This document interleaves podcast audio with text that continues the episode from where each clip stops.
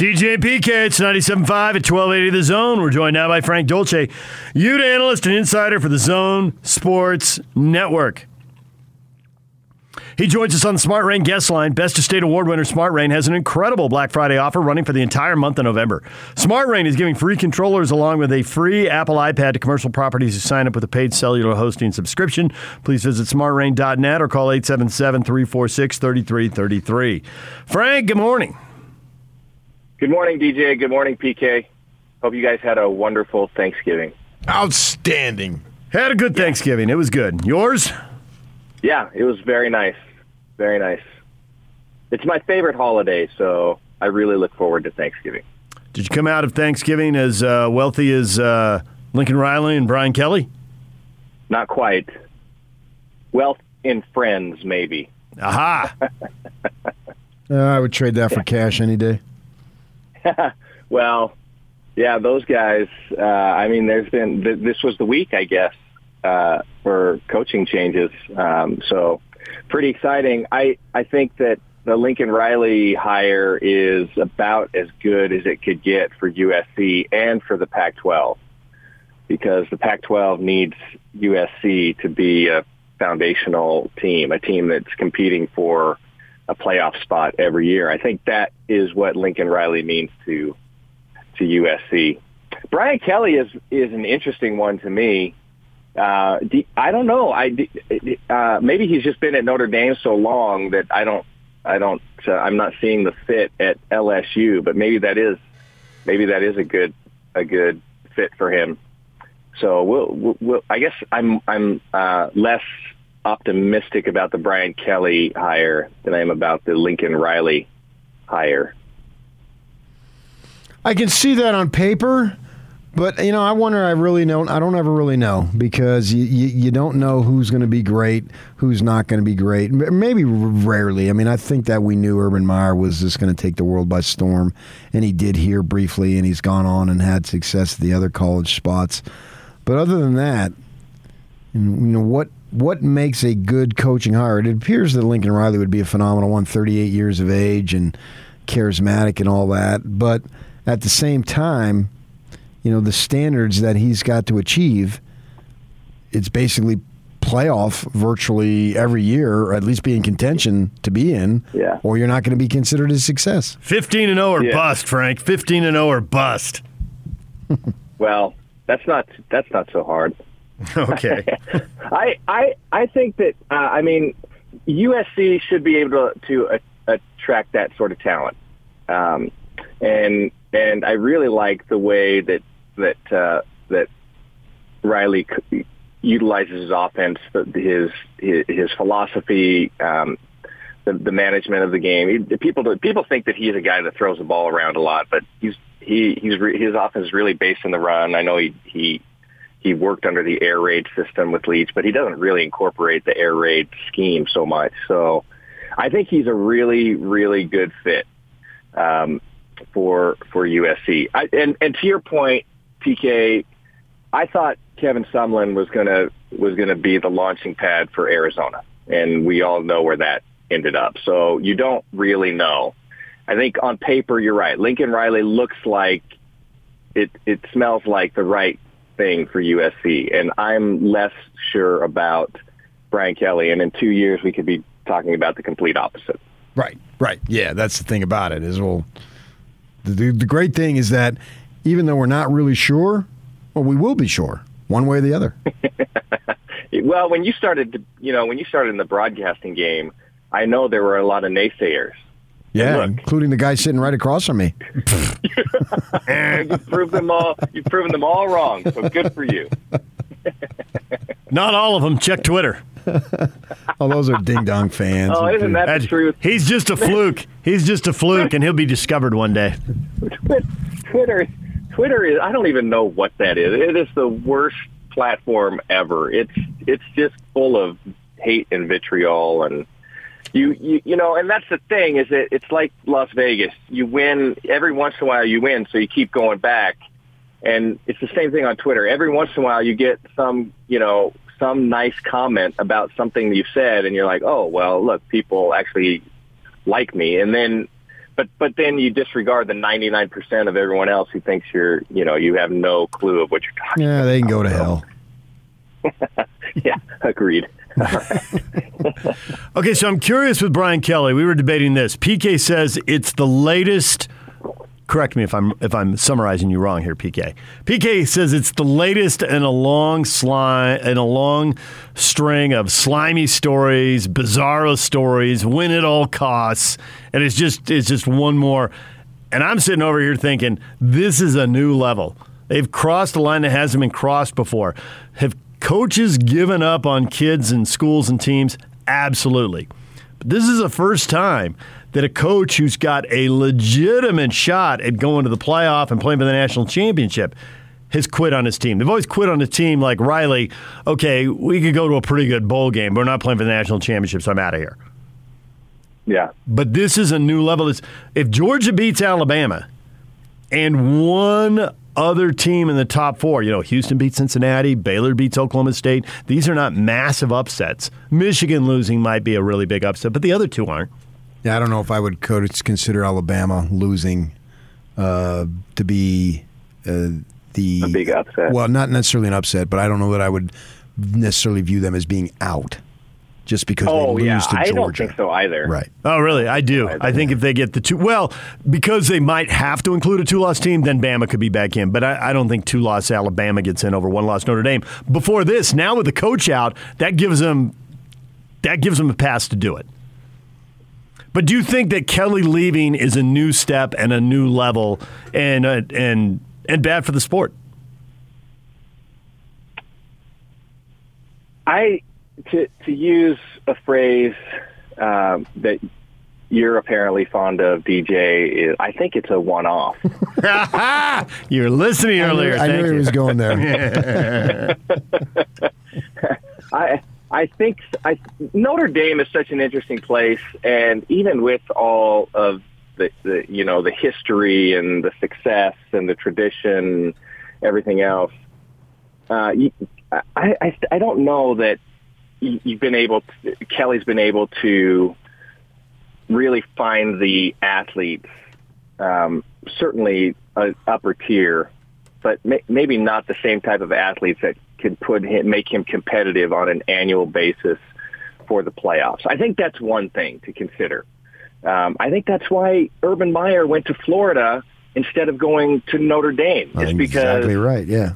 When he when he laid out all the cards, he thought, well, I can win national championships at Florida. I don't know if I can win Right. national championships Yeah. at Notre Dame. So I think that's a I think that's one piece of it. And and so let's say that Kelly goes to the playoffs this year. And is you know, maybe his team is depleted next year and then, you know, he has an average campaign. Does he have an opportunity to go to an LSU again? I don't know. It's just hard to tell. So you know, you just can't read the future. And and then you know, I have the have the numbers been revealed. I heard that Lincoln Riley was be, being offered on the 12 to 14 million dollar a year range for Oh, Yeah, and- LSU. And 20, 24-7 at SC, 24-7 use of a private jet by he and his family. Whenever you want it. And they're buying him a six million dollar home, and they're buying his homes in Oklahoma. Yeah, I think it's At twelve double million. the price. Yeah, but it's twelve million, and when you add in all the perks, then it's it's north of twelve million. Except that, Yeah. and the numbers haven't all been revealed, but they will be at LSU because it's a state school. But Kelly's supposed to be fifteen million, and it's a total package of hundred to one hundred ten million or something like that. yeah. Kelly ain't going to, Yeah, or uh, Lincoln Riley ain't going to be living at the places he goes to recruit. Let's just put it that way. Clearly, no, no, no. Well, I, I just think that it's, you know, I I like to, you know, loyalty is a lot different when when you're talking about similar packages in terms of compensation, but it, it loyalty becomes very really difficult, and I guess everybody has a price, and you know, fifteen million dollars a year, and I'm certain a, a big portion of that is some kind of guarantee. I, I mean, that is that's what wealth that's that goes down through kids and grandkids and maybe even further. So you know, Yeah. I, I it's very difficult to to pass that up. So I think there's probably a couple things in play there. Is one, LSU probably gives Kelly a better chance at winning a national championship during his career, and two, it's just really hard to pass up that kind of um, For sure. that kind of money. Yeah, I mean, but we were dealing with sports in a sport where coaches take a job in January, and then before the season starts in spring practice, they've taken another job. So, Yeah. Yeah. what's left? Yeah, it's it's crazy. I'm curious about like I know I know Coach Whittingham has been on some of those short lists, He has. um, and I'm really curious. Maybe maybe you know, PK, if if Coach Whitt's been in a position to pass up that kind of maybe he's just kind of that guy that you know the the money is just a smaller factor for him in considering where he wants to spend I mean, his I, I think But he has wonder he passed generational wealth, and so I know he's taken his money here, and he's invested in a lot of different things that allow him to make more money and give him plenty of money. But he, he's a different breed in that way, and that he and it sounds cliche and and trite, and I'm, people are saying, "Oh, you like him, so you're gonna defend him in this way," but for him uh, such a low maintenance dude that in one of his best, his greatest accomplishments is that all of his children went through the same grade school, junior high, and high school, and, and university for that matter. And he didn't have to move around all. I mean, he loves to say that, and that's important to him. So Yeah, you know, as a, as a football coach, yeah, a big time football coach, that just doesn't happen. Exactly. So to me, as I view it, that was worth the money that he could have gotten other places. Yeah, And then with them going into the Pac 12, that was given a ticket to the big time. yeah, yeah. Well, wh- wh- maybe the next big question is: I heard the you know the spot on the Ute update about how Coach Whitt really enjoyed the team sending out the seniors the right way.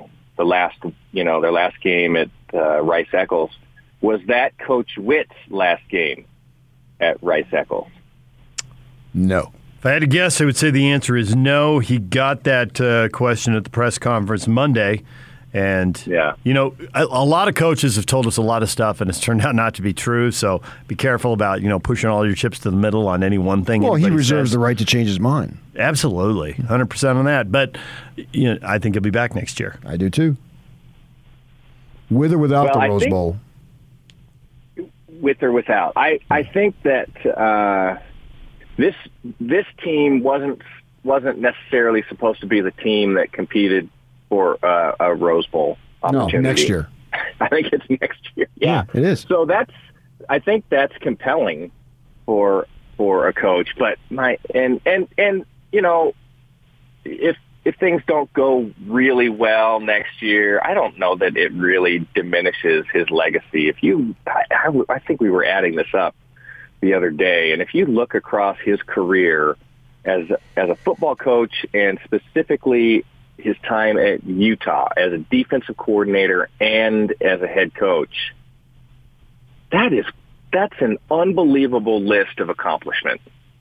And one day, you know, one day as fans, we'll sit back and recognize that. We won't get caught up in the, you know, he's he's one and two to start the season. What's happening to this football team? It's falling apart. Yada yada yada. Yeah, yeah. Uh, one day we'll look back and really take a look at his list of accomplishments and realize Well, how yeah. Well, it'll he be- was for the it'll be- the first two or three, five and seven seasons in a row. I was I was going to say it'll be when when the schools missed on three straight head coaches like they have in basketball, because now Majerus's run, we're, we're lost out on all the the weirdness, right? The the year that he didn't coach the whole season, and there were three different press conferences to explain three different reasons why he was going away, and we kept getting summoned to the Huntsman Center for Rick's farewell press, press conference.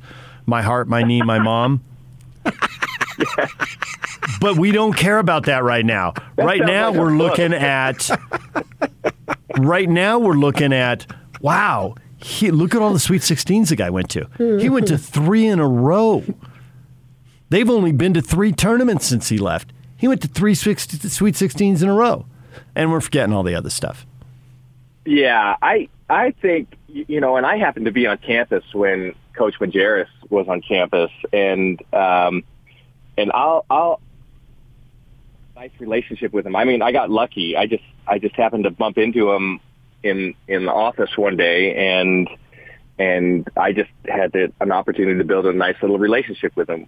Um, and and he, I, I took some. I, I was taking some shots um, in the middle of one football season, and he was he came to my rescue in a way, and I'll never I'll never forget that. If if he didn't have all of the if he didn't have all of the weird stuff surrounding him, and there was I mean there there was some weird stuff. Um, if he didn't have all of that surrounding him, um, I think he would be even more respected, not just in the community, but more respected nationally. His accomplishments at Utah are unprecedented. I mean, I just think that the way that he managed that basketball program, and and you you made the point. We we haven't seen it since his time, and who knows if Utah will ever get back to that level. But he was an unbelievable, unbelievable presence on campus, no question about it. Yeah, and Kyle will go and he'll get that and he'll get his due. I, I think he gets the Rose Bowl this year, maybe next year, maybe the playoff next year. I mean, this. I, am I'm glad that playoff play may, might be maybe. I mean, I'm not going to rule it out. I mean, they, a couple years back they were right into it. He just wants to say it till the end. I got it. I just wanted to say. That. I, I understand that. I I, I rode. Uh, when the Utes were playing the Bruins, uh, when Jim Mora Jr. was the coach there, I was at the uh, spring Hill Suites in Manhattan Beach there. And coming down the morning after the game was Jim Mora Sr. in the elevator, and it is all I could do to ask him about the playoffs, but I but I didn't. I would thank him well, for that. I just I, that's brought so much joy and pleasure. We all love doing it. and We all laugh when we do it. Yeah, every time. I'm glad he did it. I I love to think about Coach Whittingham taking a team to the playoffs, but for the Pac-12, it's not the you, you know, SEC teams get in the playoffs with with one loss, maybe two losses. Uh, you could take a Big Ten team with one loss into the playoffs, but are are they? I know they were considering Oregon, and Oregon was up there at number three with one loss, but I don't really think the committee ever thought Oregon was the number three team. I thought I think the committee thought Oregon was going to take another loss and we can push yeah. them out of the playoff picture. You're going to you're going to have to go undefeated in the Pac-12 to get in the playoffs. Is that uh, not if there's two lost teams yeah, everywhere else maybe, like there are this year. Loss. But but if for no other reason, they return a ton of people next year, and they got five guaranteed wins in the South because the South sucks. Four USC's turning it on a dime.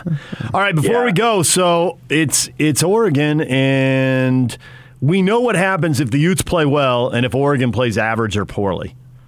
The thing the Utes yeah. can't control is is Oregon going to come with their A game this time because nobody believes that was their A game, and the Utes can they bring their A game again? Well, yeah, I, that is the big question. But I, but I've watched both of these teams play all year long. Uh, I have seen Oregon uh, look pretty good at times, but I would say this about both teams. If Oregon brings their A game and Utah brings their A game, I pick Utah.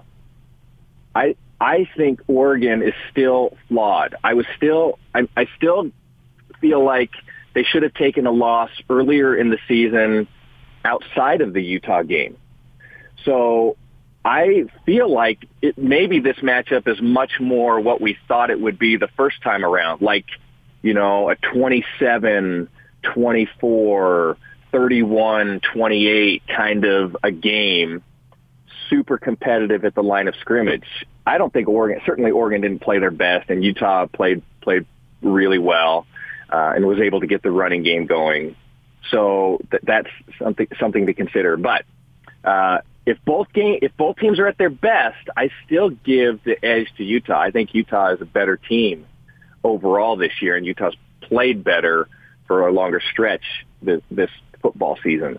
Uh, it, but you know, it's it's the same thing on the other side. If Utah doesn't, if Utah's average, then they're just going to get run out of the stadium because I still think that uh, athletically Oregon probably brings the most to the table.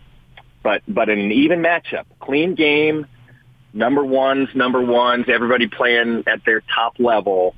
I I give Oregon. I, I mean, I give Utah the the edge in that game. Yeah, I give it on quarterback. Quarterback alone is good enough for me. I agree 100%. I, I like Brown, and he certainly showed something different against Oregon State, but Oregon State's terrible defense. And, you know, going 23 of 28, that's impressive. Um, but under different circumstances, meaning under duress, um, when the game is on his shoulders to throw the ball downfield, I don't think he I don't think he comes up with with the right play with the right combination. I he did hit some fantastic passes against Utah, no question. But he also threw a bunch of terrible passes against Utah. So, and I think that's more of the what he is as a quarterback. Um, so same, you know, same game plan for Utah. Contain the quarterback, keep him in front of you. You can't let him get the quarterback run game going. Eliminate as much as you can Oregon's run game, which I think they will be much more committed to this time around and you have to you have to force Brown to beat you through the air. And if he beats you through the air, then you know you just kind of have to take that loss.